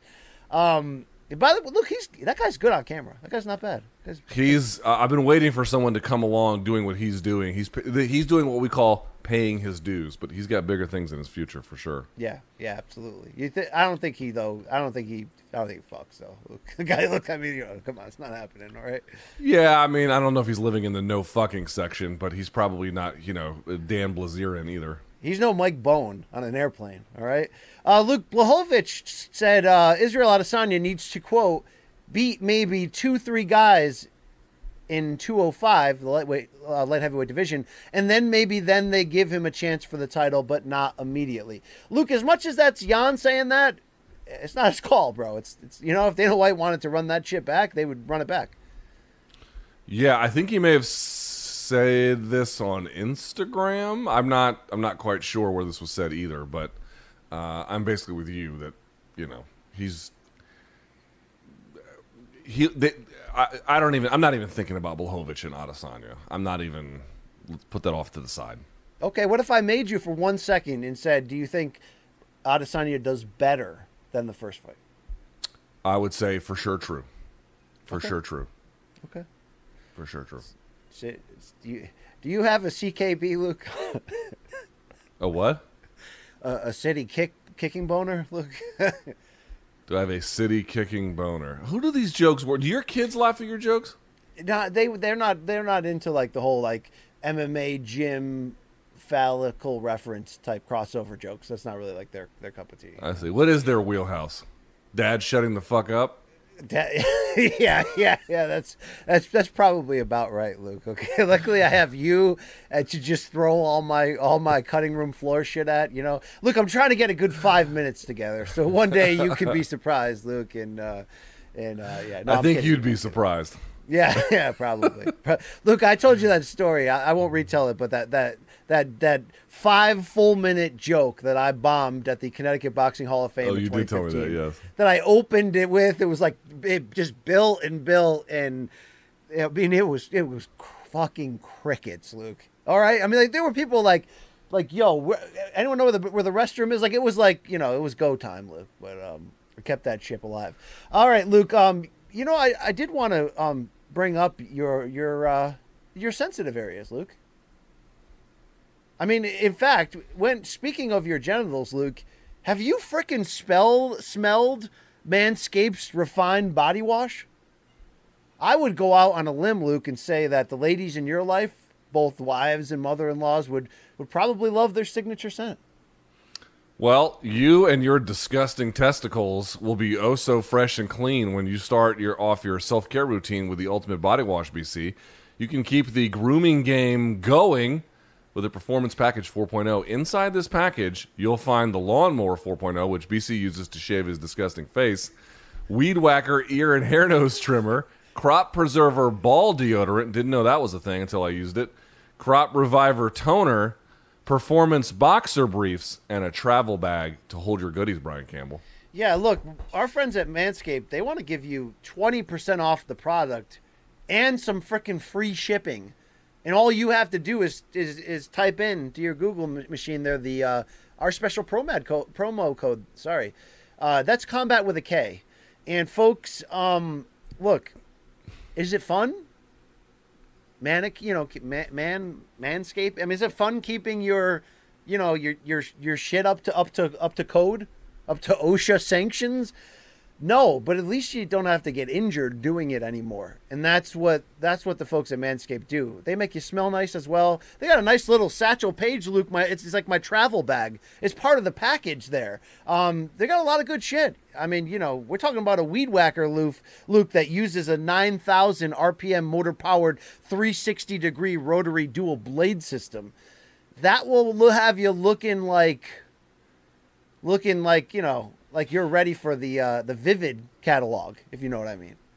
And uh, the crop preserver ball deodorant for leaving the house, and the crop reviver ball toner for a mid game ball check. Trust me when I say this, BC. Your balls will thank you. BC, would you want to do a smell test? Could I put ball deodorant on my balls and then have you tell me how great they smell? Have you ever had a mid-show uh, ball check, Luke? Is that is that where you're going with this? Um, yeah. Uh, can we get out of this soon? The best way to get out of this is for you to uh, take care of your genitals by going to manscaped.com. Twenty percent off, free shipping. The code is combat with a K. Just do it because look, guys. Pretty soon you're going to be out of the game. You're going to be like Luke and I. And you're going to be growing a really long beard, and you know your liver will change colors, and it's just like you know, I had a prime. There was a time. There was a window there. If you're still in that window, yo, shave that shit. I mean, seriously. They don't chicks don't want to see that, man, you know? Like, you know, chicks don't want to hear that, you know what I'm saying? So uh Bro, no, one- no one wants your guitarist metal band Billy Goat ball hair in their face or anywhere else. yeah, that's a great point. Trim that shit. if your balls look like Scott Ian's chin, you need to get yourself some manscaped, okay? You probably also have anthrax. Uh, yeah, yeah. All right, Luke. Uh, we got a great segment every week where where all those times we speak into a microphone incorrectly or or uh, or uh, in many other wrongs. Uh, people can send into morningkombat at gmail.com. Send your Wednesday fan submissions, but on Fridays, send your dead wrong. Dead wrong. All right, Luke. This is where we go to trial and stand up for our sins. Uh, Nathan says, I was hoping somebody else in Montana would have dead wronged you on today's show about the BKFC event that took place. Brian on October 13th said it was BKFC Oklahoma, when in reality it was BKFC Montana. I know because I attended the event here in Billings. I was so excited to hear BC and LT talk about the event and bring some exposure to our state for these events. But alas, it ended up as just another Have You Seen This Shit segment. Keep that shit up. I love the show. I work as a janitor at a school and I listen to you nearly every day. Wow, sideburns, you know. Did Miss Lippy like uh like okay, um makes ignoring the kids a lot easier. Thank you for that. Luke, um should this man be trusted, Nathan, around children? Probably not. But that probably goes for most of our listeners, you know. Okay, all right, that's fine. Uh, that, you're right, Nathan. I was wrong. It is. I, I did zero research for that. BKFC Billings, shout out. Okay, hope Melvin Guillard is okay. Thank you. Uh, Luke David is here. I don't know if it's. Uh, oh, it is that guy. Wow. Hi guys. A particularly pedantic dead wrong from your old friend French Bill Cosby here. In Friday's episode, dude, yeah, I gotta tell you, he's leaning into this shit in the most hilarious but also slightly off-putting of ways. He's like, "I'm the motherfucking French Bill Cosby." yeah, and he's like, yeah, yeah, Luke, yeah. He's like, hey, ho, hip hop, yeah. He's got the whole Listen, crowd. every time he writes us, he needs to call himself the French version of something new. So, like next time he writes us, he better call himself the French Rolly Romero. Oh yeah, okay. Uh, in Friday's episode, Luke talked about Maria Henderson having her second pro fight when all the media outlets seem to be calling it her second amateur fight, as she has yet to turn pro. Wow, I called it her first amateur fight. Little did I know, Luke. I don't know if I feel any better about my useless existence for pointing that out. But I haven't been on Dead Wrong for a while and am 0 for 22 on DMs for donks, so why not? I, I get back to laying pipe in the north of France. Cheers, David A. Oh my God, Luke! This What do you do in What do you students. do in France, Dave? I am a plumber. Oh boy, yeah, I could just see that guy but you know, putting jelly on a crepe as he, yeah, he should, and yeah, you know, all right. Uh, Luke, this is uh Hen Henry coming in, Henri, Henri coming in. Henri. Hi, Luke. Um, he- Luke has repeatedly talked about how Phil Davis and Vadim Nemkov have fought 10 rounds against each other. He did it again on Friday's MK Oh, episode so 216 at the 1745 mark. The fact this their first fight was only three rounds, so they have only fought eight rounds against each other. I let it slide at first, but since this is a repeated of- offense, I had to point that out. That's a Henri sending you to hell. I have a dead wrong for myself if no one else gets it to me. So save me a little bit of time. We'll see how this goes. But yes, I got that one wrong. I hope it involves Marine guns because those people were like real unhappy about you. Yeah, dude, I fucked that one up so bad. Yeah. So they deserve to kill me for it. Turn yes. back in your man badge after that. Uh, know, Zachary says at 139.03 of episode 268, in discussing the resume review, which will be done on Canelo, BC erroneously claims that Canelo is a favorite at plus 700. However, we all know that the plus minus symbol implies that you are the favorite, while the plus, you are the underdog. No way DraftKings sponsors a donk who doesn't know the difference between a favorite and an underdog in sports I feel like that's a little that's a little unfair. I mean, not unfair, but like uh, Well, it gets worse. It gets worse. Look, please keep BC away from any financial decisions in his house. Love the show, MK all day, every day. They don't. Ma- they don't allow me to make many financial decisions in this house as it is, Luke. So Yeah, tell me about it. Oh no no! All right, I, I make ma- I make many financial decisions. It's just the, the same ones over and over. I just Yeah. open up my wallet until I get calluses on my fingers. yeah, I can see that. Yo, yo, um, did Pepe move yet? no, he's not going to move. I think until first quarter 2022. Not quite yet. We got to get him a segment from his new apartment, Luke, where he just basically talks about what he's what he's slaying. Right? You know No, what I mean? we're, not, we're not. We're not doing that. We're it's doing not for everyone, Luke. It's not for. that. I'll have him record a goodbye message maybe before he Okay. moves. But All no, right, I'm not doing all right. that. Yeah, if he could slide a little game points our way, we can bundle that with Manscaped. That'd be great. Um, a lot of folks wrote in here. Um, Yeah, this one is this one of all the botches I've had on this show. This is up there with one of the worst, if not Yeah, the worst. so- I feel terrible about it. Even a guy what are you named gonna Otto wrote in. Luke, this guy, I could imagine him Otto- driving. was like it Otto German Yeah, I think it was. They say, gentlemen, at the uh, Wednesday show fan submissions, we got a timestamp here too. While Luke was describing Bob's sweet ash Russian three wheel tank, Luke said that the 7.62 millimeter was the. NATO. NATO. NATO, NATO round. round? Yeah, it's not. It's the Fired- five five six. Yeah. Yeah, so whatever. Look, I'm not going to read all these nerd specs, but you got it wrong. But no, And, it's um, bad. So the 762 was the originally one designed for the M16A2, but it was the 556. 762 is like for an AK-47. You can do M4 carbine. It was on that one. It's just one of those things where like my brain just wasn't. It just didn't work. It just didn't. I had a false memory that I was certain about, which it wasn't. I will take that dead wrong. I was embarrassed. I was like, dude, I don't think that's right after the show. And then I went and looked it up, and I was like, fuck. I felt so embarrassed. So Isn't there a I'm sorry to everyone. Huh? Isn't there a name for that? Isn't it like the Berenstain Bears theory or something? don't know what you mean. Interdimensional time frames where you're convinced that something happened that didn't, that you lived it. It's like I, I, I No, don't think I've had I sex with an alien, but you know, I don't remember. I don't know if it's that exactly. It's just sometimes you get in your mind, like with the Nemkov and uh, Davis, like, oh, I'm sure they fought five rounds the first time. No, they didn't. It's something along those lines where, like, for some reason, I just had it in my brain, oh, the 762, that's the fucking A2 service rifle thing. And it just, it, it's the 556, which is look, the, na- which whoever is the wrote actual this, NATO round. I mean, they just have sentences filled with specs, so I'm not going to read all Dude, that. gun nuts. Here's the thing about gun nuts, and I love them to death.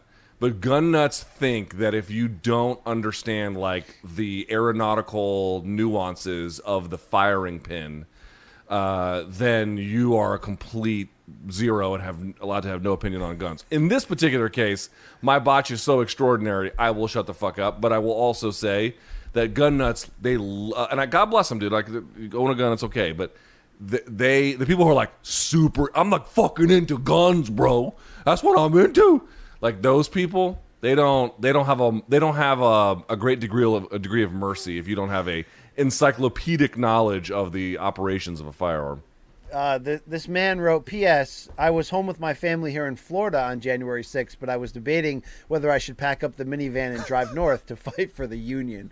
Wow, wow, Luke, those, those them are our people. All right, yes, yes. Uh, what are you okay, we got do, one bro? more. what are you gonna do Um, this is from Jay. No, John, J O N, John from Ohio sliding in. When discussing Fedor versus Johnson during Wednesday's show of this week at the 30 minute mark, Luke said, quote, most fans around nowadays weren't around for the 2004 meeting between Fedor and Cro Cop. After hearing this, I resisted the urge to turn the MK subreddit into the next fighter and kid fan page and calmly checked Fedor's record. Those of us fans that are still around these days will always remember the epic Pride Final Conflict 2005 card that not only included Fedor Cro Cop, but Shogun Rua being crowned the middleweight Grand Prix champ. In True. all fairness, I could tell the producers were rushing you guys during that show. Oh, take that, Manich. Uh, yeah, yeah. Fuck you, Manich. This is your fault. So this L is on them for rushing greatness. Wow, thank you, John. Thank you very much. Yeah, Yeah, Luke, you were dead 2005. Good card though. Good card. Yeah, yeah, good shit. there. Also, there's there's like hardly any fans from that era still watching MMA. I just want to point that out. Are you sure? I mean, I, I do agree that I- the the guys like when I worked at ESPN, the guys in the newsroom that were hard freaking core when we launched MMA Live in like 2008, those guys are not watching MMA anymore. Like really, like across the board, they don't not. watch anymore. What happened? What happened to those guys particularly, Luke? So there was a generation of fans post Ultimate Fighter um, that got caught up in at the time a UFC boom, where UFC was on. I mean, their their story of success was being covered over and over and over again. And this is when they really began to tour and do a lot of stuff in a, in a very pronounced way. I mean, they were touring before, but in a very pronounced way in markets they hadn't been to before and whatnot. And there was a lot. People were having UFC viewing parties. It was a thing. All the people who used to come to my house for UFC viewing parties probably haven't watched MMA in ten years. I- what, here's my theory, BC. I wonder what you make of it. There, there is like a five year turnover cycle, and I don't know why it's that. I mean, I'm sure that's an uh, an unfair way to describe the the math, but it just seems to me that there's about a five year chunk. Because here's what happens: people discover MMA and then they just fall in love with it. They're like, "Oh my fucking god, this is like everything I've missed out of a sport." It's kind of like the crazy girlfriend who you just you know you had the most unbelievable bang sessions with.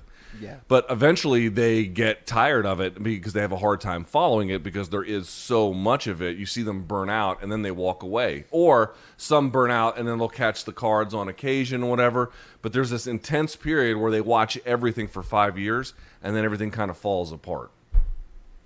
Maybe it maybe it's them and their personal lives. Maybe their personal lives fell apart and they. A lot of them just get a lot of them do. Think about it this way: if you're like 25, you know, this is one thing you and I have just kind of made peace with. But we spent most of our 20s and 30s on Saturday nights not partying. We were Yes. working. You Yes. know, That's Um, why I, don't have think a lot of people few wanna do that. friends. That's Yeah. seriously. I mean, okay, what I mean is I have a lot of friends, but in terms of people I actually see, they're very few because I've given my life to this shit, Luke. I mean, that's basically it. I've, I have I have people I'm a, I, I call friends, but I hardly ever see anyone because I'm just I do this. You know. The second I took a full time job at ESPN and started working overnights, it was like that's the beginning of of a new life, Luke. It's like people that work, your friends that become like full time waiters or bartenders or busboys. You'll never see them again, Luke. Also, if you want to date, you better figure it out how you're going to do that because you're going to you got to tell your girl, your guy, or whoever. You ain't coming on Saturday night. Well, you might be, but it's going to be in front of a computer. It's not going to be anywhere else. Uh, Oh, if you're gonna come, So- Luke, come on. All right, yeah, yeah, exactly. Yeah, uh, I don't think we have tips today, Luke. You got anything you want to share or reveal to the people? I will say this. I mentioned BJJ Fanatics before. I'll give them one more shout out because I just finished it this morning. Um, so this is BJJ Fanatics is a place that started out where like, oh, there's these video instructionals on how to like do reverse De La Riva from Berimbolo and shit, and it was it, it was good, but it was very niche to uh, jujitsu and oftentimes gi jujitsu. And it just expanded into everything, to striking, to wrestling, to every in, uh, space in between. James Krause has a new course called Complete Cage Control, and I finished it. It's how to fence wrestle and like what the best practices are on fence wrestling. And I this is one of my weaker points um, because I did some fence wrestling while I trained, but the game has evolved a little bit, and I've had a little bit of trouble keeping up with some of the the, the meta. This was the most comprehensive thing I've seen on the topic at a high level anywhere. I mean, I'm, I'm not saying that there aren't other places, but I just I haven't found them, and I've been looking too. Um, James Krause did a great job of putting this together, of showing how the system works together, of giving you concepts about how to build into the system that he's talking about and what these takedowns are and why they work. Um, can't recommend it enough. It's a hundred bucks for the course, but if you're really looking to better understand fence wrestling. Again, for a lot of you, you won't care, but for the ones who do, I, I can't can't more strongly recommend uh, what James Krause put together with BJJ Fanatics. Go check it out. Good shit. Luke, I'll have an unscheduled one and say, I just heard the beep on the Alexa that there's a package at the door, and I'm really hoping, Luke, that this package is not only a nice manscaped man bag there with all the all the things, all the all the gimmicks we're trying to sell you, but most importantly, Luke, my favorite modern band, My Morning Jacket, uh, their new album is out, and I think I've got the vinyl sitting on my front porch, Luke, and I cannot tell you how excited I am. Not only because this band is it has been so fantastic uh, since I first got into them back in like 2003, but you know they hadn't done something new and original in the studio in like six years. They put out the Waterfall 2 album, which was pr- kind of previously put together. This is one of those times when a great band has an un- unnaturally long break between albums, gets that loving spirit back, and then puts out a self titled album this deep into their career. And I can't freaking wait to get the vinyl for the first time, brand new, put it on, and that be my first listen.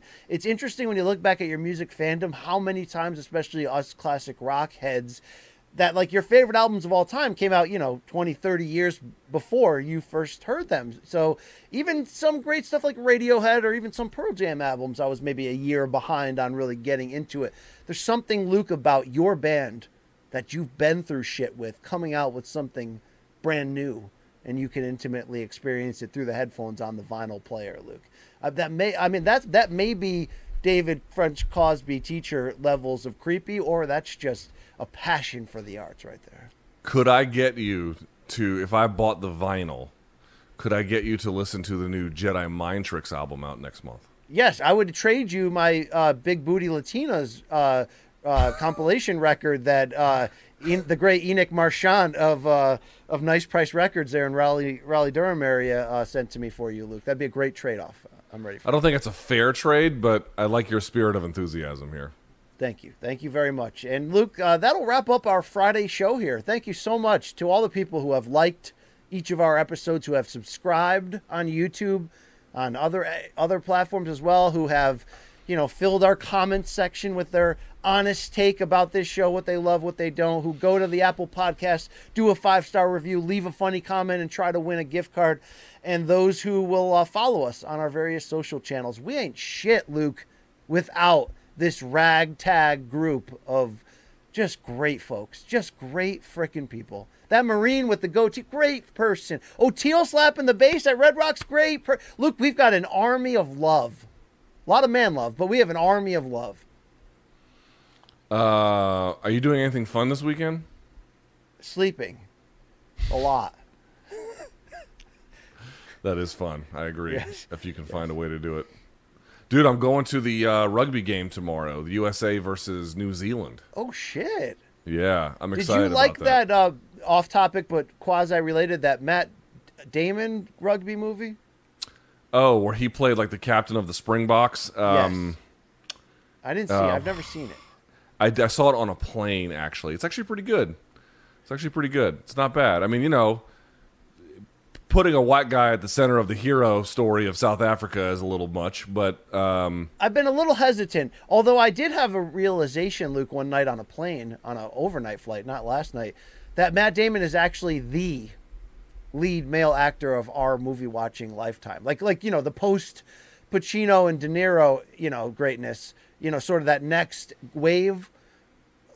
That he's the guy, and we never realized that the whole time, but he's the guy, Luke. uh, he might be. The movie is called Invictus, and it was based on a true story. It's pretty good. It's pretty good. All right, you're not a big Rounders guy. You're not going to back me up here, Luke. Oh, the guy. Rounders. Pay that man his money is Yes. just a f- epic fucking movie. I love shit. Rounders. Just like this great show. Uh, Showtime.com, get your 30 days free. Watch Fedor tomorrow afternoon, Saturday, 3 p.m. Eastern on Showtime. Fedor in Moscow? Dude, get the 30 day free trial already. Big time boxing, all that good shit. Do that shit. Our merch, God, if you could just see how cool your washed up ass could be in this Factory Town MMA shirt right here, you can wear that. And you can find that at morningkombat.store. We got fanny packs, tie dye dad hats. We got a lot of fun shit, including Luke's face day like like Halloween style on there, Luke. Hey, ask me if my family has uh, said anything when I wear MK merch in front of them about the merch. Wow. Axe me. Wow. No. Well, Luke, that's the thing about this community we've built. Maybe you don't have, you know, a, a father or a brother who will make that call and tell you how mu- how loved you are. But Luke, I don't know if you ever check out the comment section on this. If you can swim through like the like the the real ins- the real insanely in, in, insultful stuff, um, you know, this family loves you, Luke. Okay. Well, I appreciate that. I will not be checking, but I appreciate it just the same. Bill and Jen, you better not show up in. in well, in Bill and Jen City. are like Bill and Jen are like, hey, here we are, way the fuck away from you, donks, because uh, you know we're wearing your merch, which is nice, and we're in front of like the Grand Tetons. Hey, motherfucker, what about what about the Freedom Tower? You don't like the Freedom Tower, huh? What about what about the Washington Monument, Bill and Jen? What about that? I think they're going to get there, Luke. Uh, They, they live an ex- extraordinary life. Oh, Brian Laundrie's remains may have been found. More news at 11, Luke.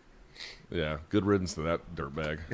Wow, let's remove that from the post edit. Uh, my name is Brian Campbell. That's Luke Thomas. This is Morning Kombat. Uh, thank you to our team, our crew, CBS Sports, Showtime, Alcohol, all the labels that pay and provide for us.